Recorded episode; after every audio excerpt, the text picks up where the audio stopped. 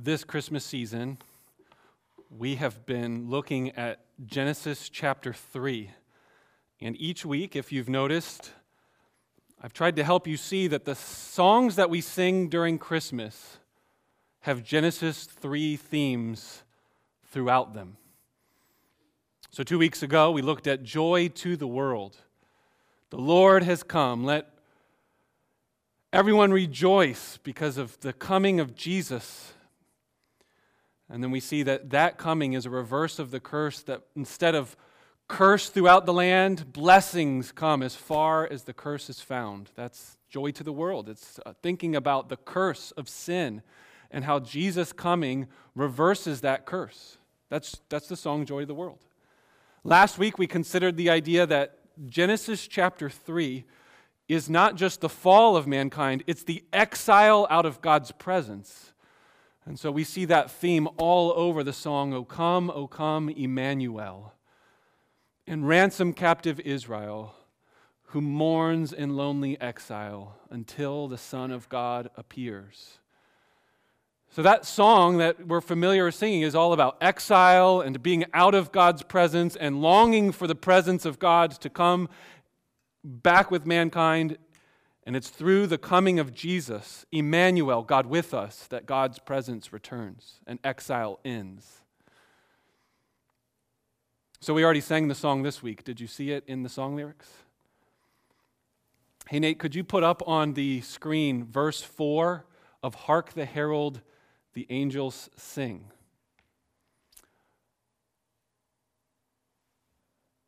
Come, desire of nations, come, fix in us thy humble home. Rise the woman's conquering seed, bruise in us the serpent's head. Then, next part.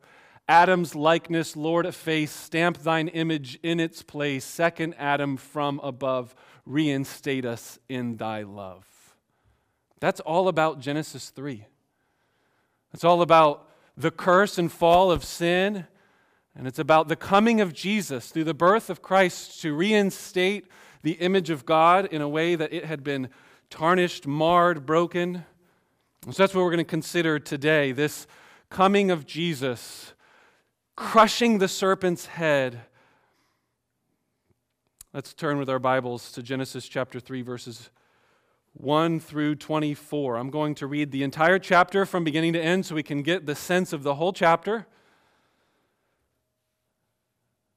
And then I have three observations from this chapter for us to consider. Now the serpent was more crafty than any other beast of the field that the Lord God had made. He said to the woman, Did God actually say, You shall not eat of any tree in the garden? And the woman said to the serpent, We may eat of the fruit of the trees in the garden. But God said, You shall not eat of the fruit of the tree that's in the midst of the garden, neither shall you touch it, lest you die. But the serpent said to the woman, You will not surely die. For God knows that when you eat of it, your eyes will be opened, and you will be like God, knowing good and evil. So when the woman saw that the tree was good for food and that it was a delight to the eyes and that the tree was to be desired to make one wise, she took of its fruit and ate. And she also gave some to her husband who was with her, and he ate. Then the eyes of both were opened, and they knew that they were naked, and they sewed fig leaves together and made themselves loincloths. And they heard the sound of the Lord God walking in the garden in the cool of the day. And the man and his wife hid themselves from the presence of the Lord God among the trees of the garden. But the Lord God called to the man and said to him, Where are you? He said, I heard the sound of you in the garden, and I was afraid because I was naked, and I hid myself. He said, Who told you that you were naked? Have you eaten of the tree of which I commanded you not to eat? The man said, The woman whom you gave to be with me, she gave me fruit of the tree, and I ate. Then the Lord God said to the woman, What is this that you have done? The woman said, The serpent deceived me, and I ate. The Lord God said to the serpent, Because you have done this, cursed are you above all livestock and above all beasts of the field. On your belly you shall go, and dust you shall eat all the days of your life. I will put enmity between you and the woman, and between your offspring and her offspring. He shall bruise your head, and you shall bruise his heel. To the woman he said, I will surely multiply your pain in childbearing. In pain you shall bring forth children. Your desire shall be for your husband, and he shall rule over you. And he said to Adam, Because you have listened to the voice of your wife and have eaten of the tree of which I commanded you, you shall not eat of it. Cursed is the ground because of you. In pain you shall eat of it all the days of your life. Thorns and thistles it shall bring forth for you, and you shall eat the plants of the field. By the sweat of your face you shall eat bread, till you return to the ground, for out of it you were taken, for you are dust, and to dust you shall return. The man called his wife's name Eve, because she was the mother of all living. And the Lord God made for Adam and for his wife garments of skins and clothed them. Then the Lord God said, Behold, the man has become like one of us in knowing good and evil. Now, lest he reach out his hand and take also the tree of life and eat and live forever. Therefore, the Lord God sent him out from the Garden of Eden to work the ground from which he was taken. He drove out the man, and at the east of the Garden of Eden, he placed the cherubim and a flaming sword that turned every way to guard the way to the tree of life.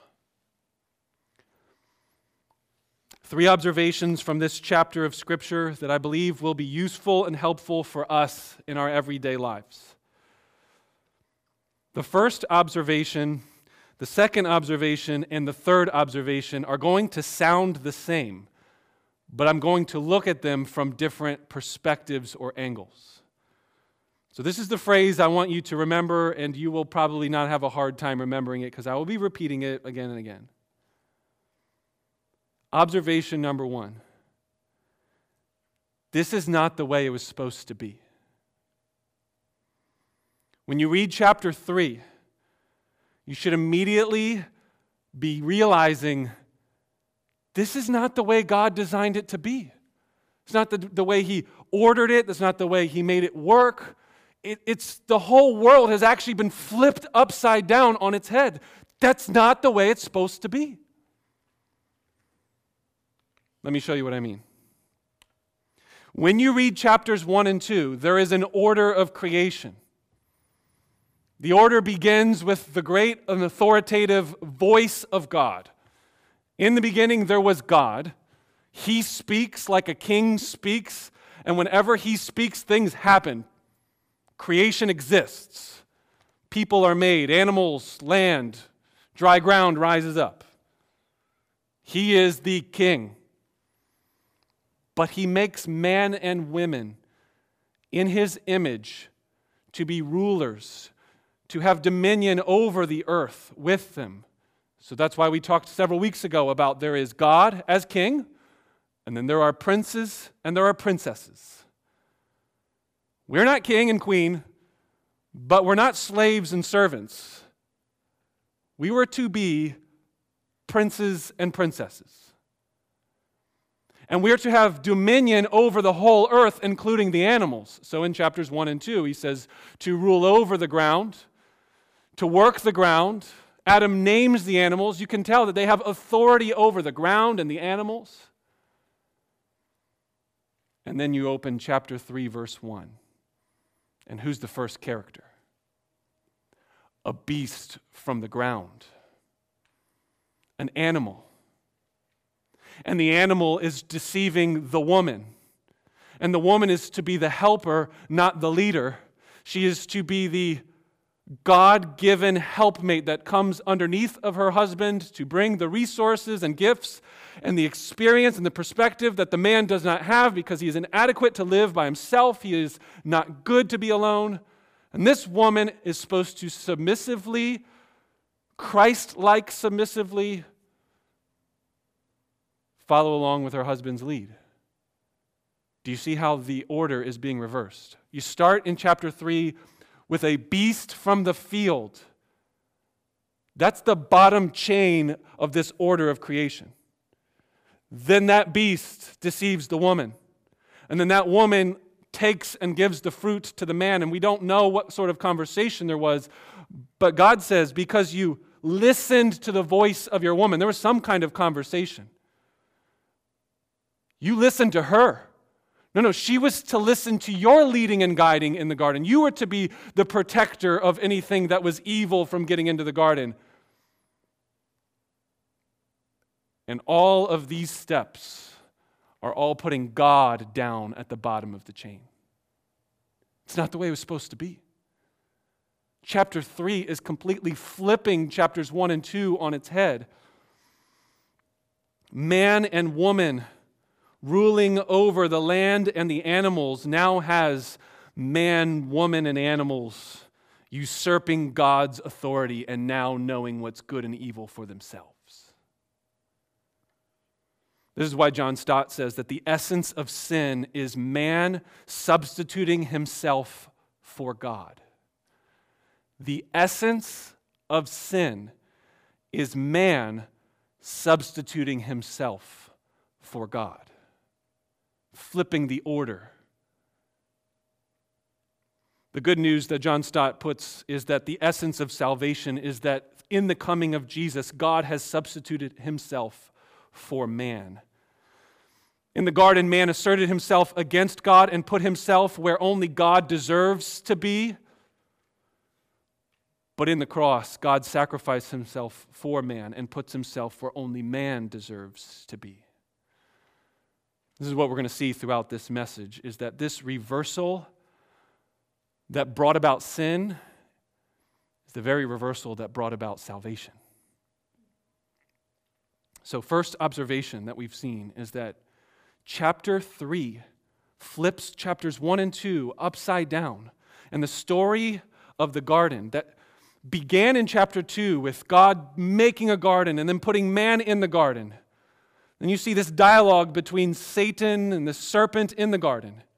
Then, right at the center, the sin happens. They eat of the fruit. Then there's a dialogue with God, and then they're out of the garden. You can kind of see chapters 2 and 3 inverted, and the very center of that inversion, the point that turns it all upside down, is when they sin. So, outside the garden, moving into the garden, moving very into the very center of the garden, to then moving further and further out. That's the way chapters 2 and 3 line up. And friends, this is not the way things were supposed to be. Women were not supposed to have intense pain in childbirth. Did you see that in verse 16? To the woman, he said, I will surely multiply your pain in childbearing. In pain, you shall bring forth children. I'm well aware this morning that I'm not qualified to speak about the pains of childbirth. In fact, I haven't even witnessed it firsthand, even though I have four children. My wife has had all four of our kids through C section, so we've not really experienced labor together. I don't even have sympathy pains of labor. Even though I don't want to diminish what my wife went through, she had many painful surgeries to recover from. I don't think that's what this passage has in mind when it says, I will multiply your pain in childbearing.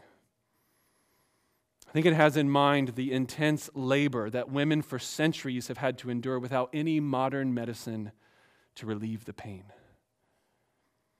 If any of you ladies have experienced that relief,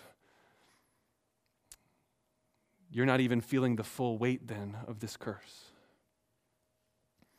You know how sometimes women share labor stories about how bad their labors were, trade notes, compare, Mine was this long, mine was this bad. I wonder what our labor stories if we compared ladies with Eve. Could you imagine the shock that she must have gone through of not having heard any stories to swap growing up, not hearing any forewarning of how bad this would be, and having no modern medicine to relieve this pain whatsoever, no even herbal remedies? She had no idea what was coming when in chapter 4, verse 1, it says, Now Adam and Eve, Adam knew his wife, and she conceived and she gave birth to Cain. Can you just imagine what she must have gone through? But God's word says it wasn't supposed to be this way. I know this may not be a earth-shattering truth, but I think sometimes the struggle we have is that some of us are so accustomed to seeing pain and suffering that we just think it's normal. Like when I make this point, women, it's not supposed to be this painful. Maybe a little painful, but not that painful. Not 24 hour contractions that are ever increasing, scream at the top of your lungs painful. The worst pain imaginable kind of painful. But for centuries, for millenniums, we've seen this time and time again. We, we maybe have become numb to that's just what life's like. That's so normal. And that's why I want us to make the observation no, it's not supposed to be that way. Every time a baby is born and women have these intense labor pains, it should be a reminder no, it wasn't supposed to be like this. Am I right to say that some of us are so accustomed to pain and suffering that we're not realizing it wasn't supposed to be like this? Or have we so minimized by our modern sciences and medicines that we forgot how bad the curse of God's judgment really is? But it's not just the pain in childbirth. We see in verse 16 that super aggressive women that don't ever want to submit to any authority is likely what's being described here about your desire will be for your husband, your desire to overtake him. In the same way, this parallels, if you read in chapter 4, you see that same phrase about sin overtaking Cain when he murders his brother. That's the phrase sin's desire. And so, your desire will be to overtake your husband, not submit, not respect authority. It's not supposed to be this way. It's not supposed to be that women get real defensive when they hear the word submit. It's not an ugly idea. Submitting to God is what all of us do. Jesus submitting to the Father is what Christ has done. This is not a bad thing when authority is good. The problem is is the next phrase. And he shall rule over you. Too many times men have not been good authority figures. And so men have been domineering, ruling husbands. It's not supposed to be that way either. Men aren't supposed to rule with an iron fist. They're not supposed to come home, kick up their legs on the couch, and say, Woman, do my service. I'm home. It's time for you to work. I'm done working. Verse 16 makes clear domineering, ruling husbands is not the way it's supposed to be. Unsubmissive, bulking at every leadership in your life is not the way women are supposed to be. Derek Kidner said in his Genesis commentary it's as if in Genesis 2 we see the vow to love and to cherish till death do us part is turned into desire and dominate. From love and to cherish to desire and dominate. All domestic violence comes from this verse in verse 16. All abusive, overpowering husbands that become so normal that women just sometimes get stuck in these marriages and in these situations like, oh, that's just the way it is. It's the way it's supposed to be. It's so, so sad to hear the lies of the world and be so accustomed to suffering that people stay stuck and don't get help because their manipulative, domineering husbands blame their wives when they blow up in anger and say, Well, it was your fault. Yeah, I shouldn't have done that. It's not the way marriage is supposed to be. Ladies, I hope all of you in this room know that. I hope that none of you are stuck in that. The reason, in part, that elders exist and churches exist is to be a family that helps you know this is not the way it's supposed to be. Then there's the curse that's given to man in verses 17 and following. He will experience pain and frustration in his work. Now, it's very important that you notice the way I said that. The curse is not work. Work was given in chapter 2. Work is good. Work is a, a blessing. It is a good gift from God that we would work. What's cursed here is the ground.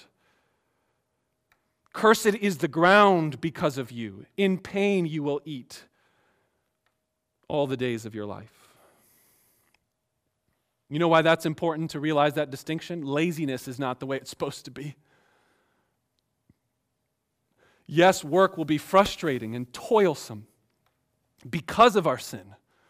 But that frustration shouldn't lead us to be like, ah, I just give up. Who cares? Just not going to work anymore. No. It's not supposed to be that way either. We are supposed to work hard. What the curse brought was hard work, ridiculously hard work. So, catch that. We are supposed to work hard. It's just that the work was not supposed to be this frustratingly hard. There's certainly some sort of play on words throughout chapters 2 and 3 that we don't really see here in English. The Hebrew word for man that's used throughout here is Adam. The Hebrew word for ground is the Adamah. So the ground that's cursed is the Adamah. Now follow this train of thought. In chapter 2, Adam, the Adam, the man, was made from the Adamah. He was made from the ground. God formed him from the ground. Play on words of how he was made. Then he was to work the Adamah, work the ground, cultivate the ground. And then, because of his sin, the Adamah is cursed because the Adam did not protect the ground and the garden. And as a result, he will be returned back to the dust of the Adamah. All through chapter 2 and 3, if you read it in Hebrew, you just see the play on words and the connection of the relationship between the ground and the man, and the ground and the man. As one author put it very simply, the Adamah, the ground, is Adam's cradle where he was born. It is his home where he was to work and live, and it was his grave that he will one day go. His cradle, his home, and his grave. But it wasn't supposed to be that way. It wasn't supposed to be his grave. The ground was not supposed to be cursed and so frustrating. Have you guys ever experienced work as a blessing where you've done a job and it's gone smoothly, and after you're done, you thought, man, this is good. I'm enjoying the process and then the completion, and you step back and you're just, I could do this every day. I enjoyed all of it. Now, if you're stuck at a job where you're like, I don't ever enjoy my job and step back and be like, oh, this, at least you can appreciate that would be nice, though, wouldn't it? I can remember a time when I was working in my master's degree. I had a paper to write. It was a big paper, it was a paper that was a large portion of my grade for that semester. It's a theological paper. I was writing and studying the Bible. And by God's grace, I love to study the Bible and write papers or sermons. And so I enjoy the process. I enjoy getting into it. And that's not been obvious, then you've been sleeping. This is a joy to me. I enjoy the work and the labor of getting into books and research and writing and editing and rewriting. And, and so I did. And I finished the paper and I stepped back and I'm like, I'm proud of this. This is good. I enjoy the process, I enjoy the completion of it. I should get a good grade on this paper. And then I did something to my computer and it deleted it, and I never got it back. Do you know what that is, my friends? That is a modern illustration of toilsome work, frustrating work, thorns and thistles in your computer. I was so angry. I enjoyed the work, I really did, but I hated the thought of having to do it all over again and cram it all in right before it was due. It was not the same paper. It was not as good as it once was. I wanted to literally throw the computer across the room. Do you all know what I'm talking about? Have we not all experienced the toilsome frustration of our labors? Whether it's with computers, working with our hands, working in the fields or the gardens. It's not the way it was supposed to be. And I don't know about you, but I find that very comforting when those moments happen. No, this is not the way it was supposed to be. This is not the way God designed the world to be. This earth would be terrible place to live in if that was the norm. That was just the way life was. No, in those moments, we should be reminded that this is because of the curse. The world is upside down. It's not ordered the way God made it to be. Can you just imagine what it would be like if you didn't have this foundation in your understanding of the world?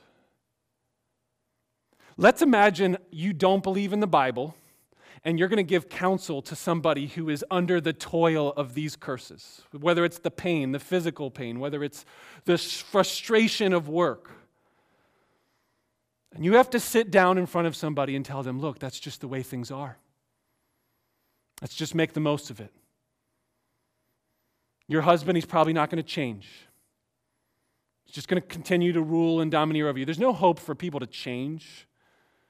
Let's just figure out how to make the best of it. Do you see how different that sounds than this? We as a church have good news. But this is not the way it was supposed to be. And God is and has done something about it. And people do change, and the world will change, and there is hope for you. I could never be a pastor if I didn't have this hope.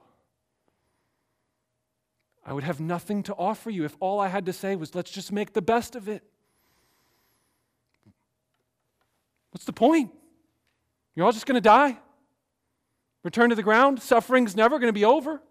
It's just only going to get worse. That's why we need Christmas. That's why we need the birth of Jesus and the reverse of the curse. That's the first observation is that the world was not meant to be this way and God is and has done something about it. And that's why Christmas is here. That's why we celebrate it. Second observation. When you sin, you learn the deceptive nature of sin and you start to say to yourself, wait, that's not the way it was supposed to be. It was supposed to be better than that. So the point is the same. I want to use that same phrase. That's not the way it was supposed to be, but from a very different perspective. I want you to think about what happens the moments after you realize you have sinned and the regret and the disappointment and the emptiness that you feel when you thought, I thought it was going to be so much better than this, and that's all it was. It promised something so much more. That's not the way it was supposed to be. It was supposed to be something more fulfilling and satisfying. Not this. This is what we learn as we go through Genesis chapter 3. Adam and Eve and the serpent all feel this disappointment. And I got to think if they didn't say it, they were thinking it. No, no, this isn't, this isn't what we hoped for. This isn't what we signed up for with this choice to sin. We were thinking it was going to do this. Do you know that feeling? I got to think all of us in this room have had that feeling. Sin has laid out before you some wonderful buffet. Oh, yeah, this is going to be good. And then you eat, and all of it tastes terrible looked good, and gave you food poisoning, and you regretted it every single day afterwards. If you haven't had that feeling, I'd encourage you to go to Disney World. Ride It's a Small World and wait for an hour to get on the boat. That's kind of what it's like. Now, that's a silly illustration. Because at the end of that, you're like, I thought it was going to be a whole lot better than that.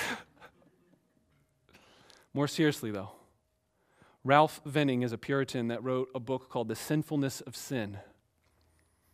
He gets it right when he says, Sin says this Oh, I promise you, you will gain by it. You will profit so much, so much pleasure, and so much honor. And Ralph Venning says, But these precious substances that sin promises always end in a pernicious shadow. The spoils we get by choosing sin only spoil us. Sin makes promises like a God, but it pays us like a devil. Sin's performance is altogether contrary to its promise. Its promises are gold, but it pays you garbage. If anyone wants to have the true misery in life, then listen to sin's false promises.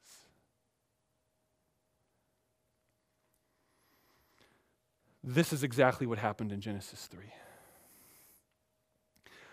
You'll be like God serpent said to the woman. You'll be more like God. You'll know good and evil. He's trying to keep something from you. You're going to get something, you're going to gain. You see the promise being offered out to Eve in that conversation with the serpent? And the woman looks at the fruit, and it says in the scripture, she saw that it was pleasing to the eye, it was delightful for food, and she thought it might make her wiser. And what did she really get? She became less like God. Do you see how it's flipped on its head? The very promise, you'll be like God. Well, she already was like God. She wasn't God. She was made in the image of God to reflect the character of God's ruling and dominion. She was made like Him, but as choosing to eat that fruit and gain more, more like God, she became less like God. And so did Adam. And they crushed the image of God from that point on. The image of God, we said earlier, is like a mirror. It reflects the beauty of God's ruling and his character, and we are to reflect to the world that character. And so now we look to the world in our sin like a carnival mirror where it's all distorted. You've been before the carnival mirrors? And you've got a real long head. Your legs are 10 times longer. It's distorted image. That's what sin has done to the image of God. You want to be more like God, then choose to obey God, not disobey God. By choosing to disobey God, we further break and fracture the image.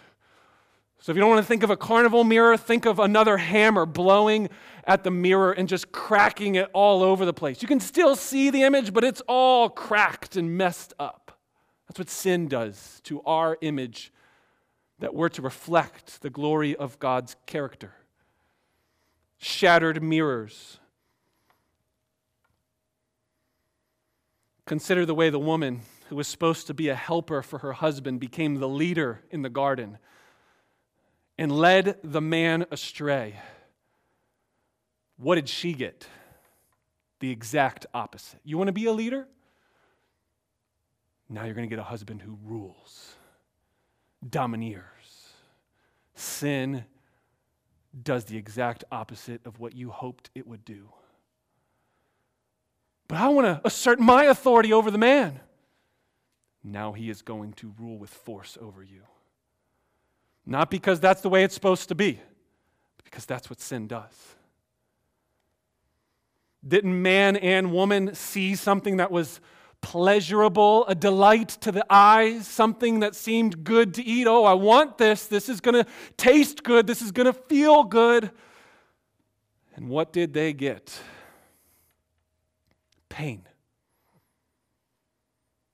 I will increase your pain in childbearing.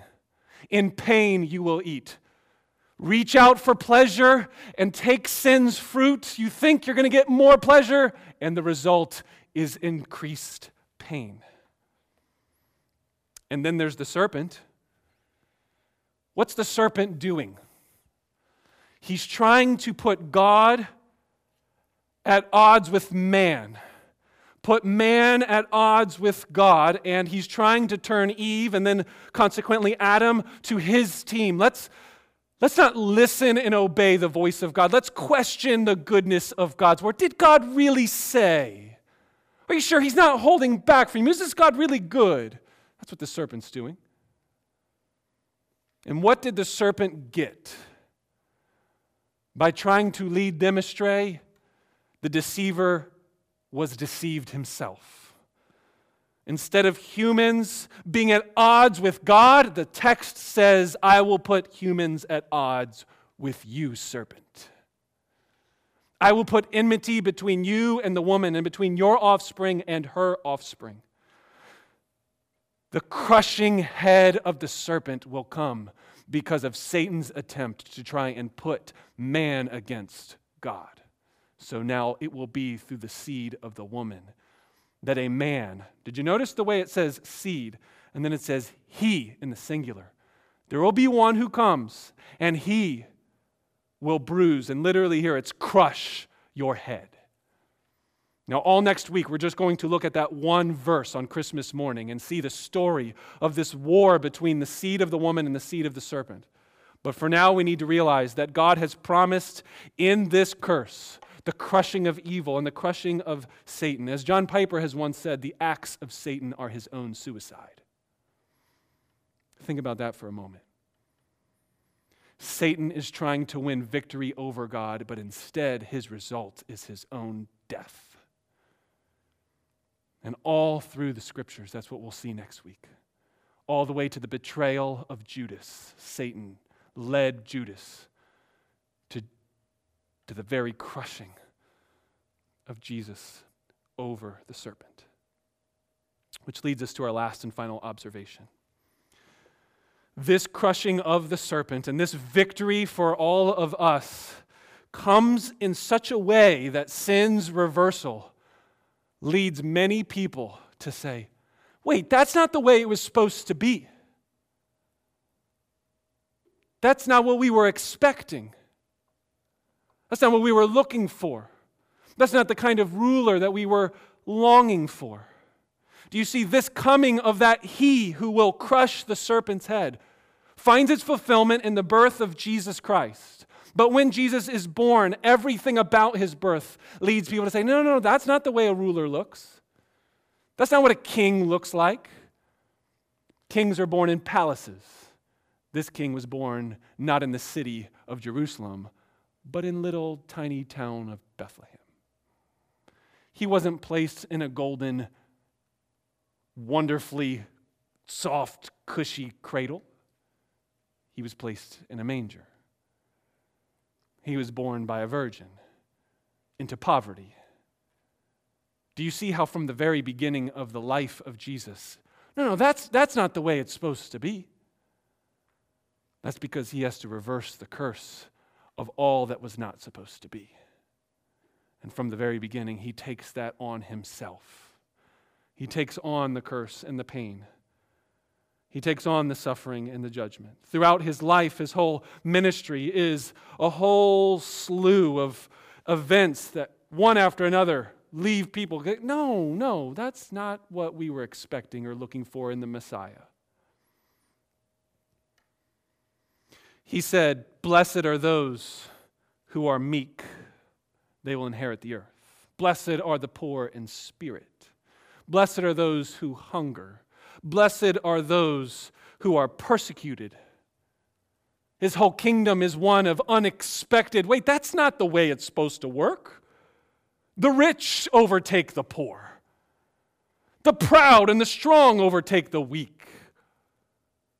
But the ministry and the message of Jesus flips this world upside down on its head because everything about his coming, his life, his teaching, and then eventually his death is reversing this curse in this world of that's not what it's supposed to be like. Did he not touch the unclean people that he was not supposed to touch? Did he hang out with the tax collectors and the sinners and he was accused of being called a drunkard and a glutton?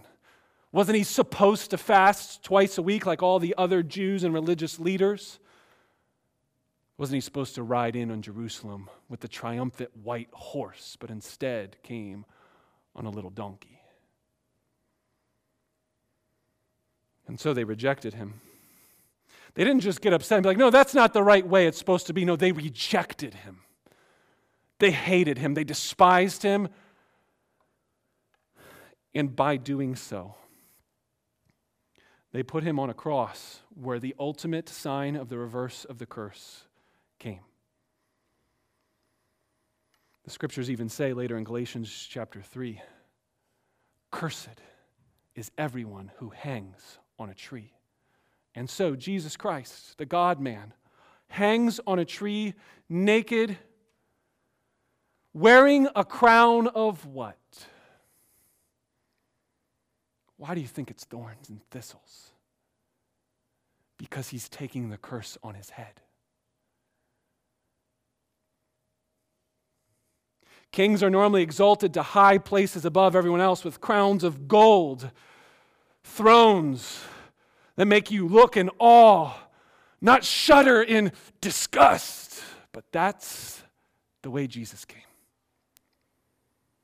He was high and lifted on a cross, bloody, beaten, and bruised, because it says in Genesis 3:15, "You will bruise his heel." He will take the bite from the snake.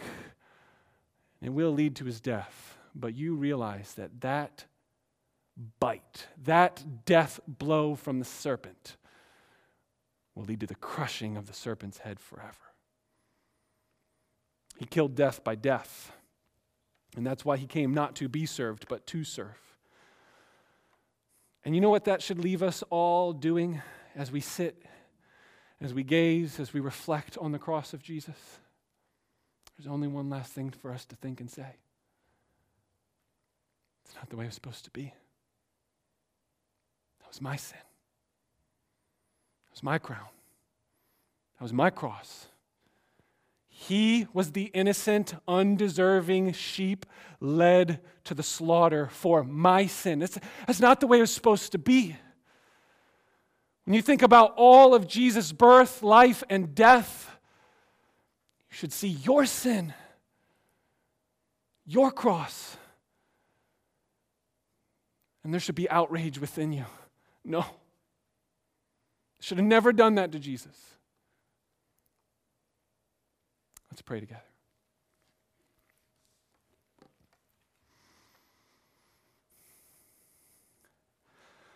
Our Heavenly Father, we want to give you thanks for this hopeful word.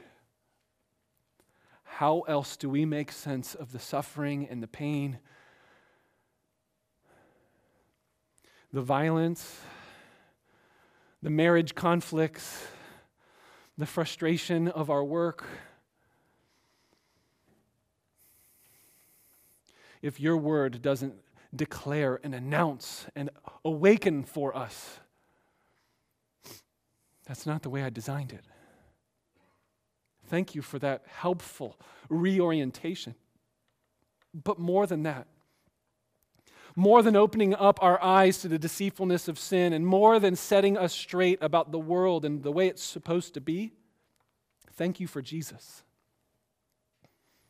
Thank you for allowing this man to come and receive the pain and suffering far greater than any of us have ever experienced.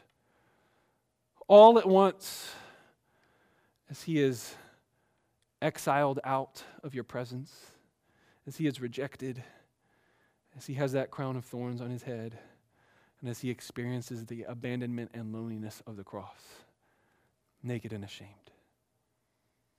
Thank you for Jesus. Thank you for Christmas. Thank you that no matter what we're facing this morning, no matter what pain and suffering, no matter what issues that we're going through, we have hope this morning. We have a new story to tell. And I pray that you will help give us the boldness and the courage to believe it and tell it. I pray this in Jesus' name. Amen.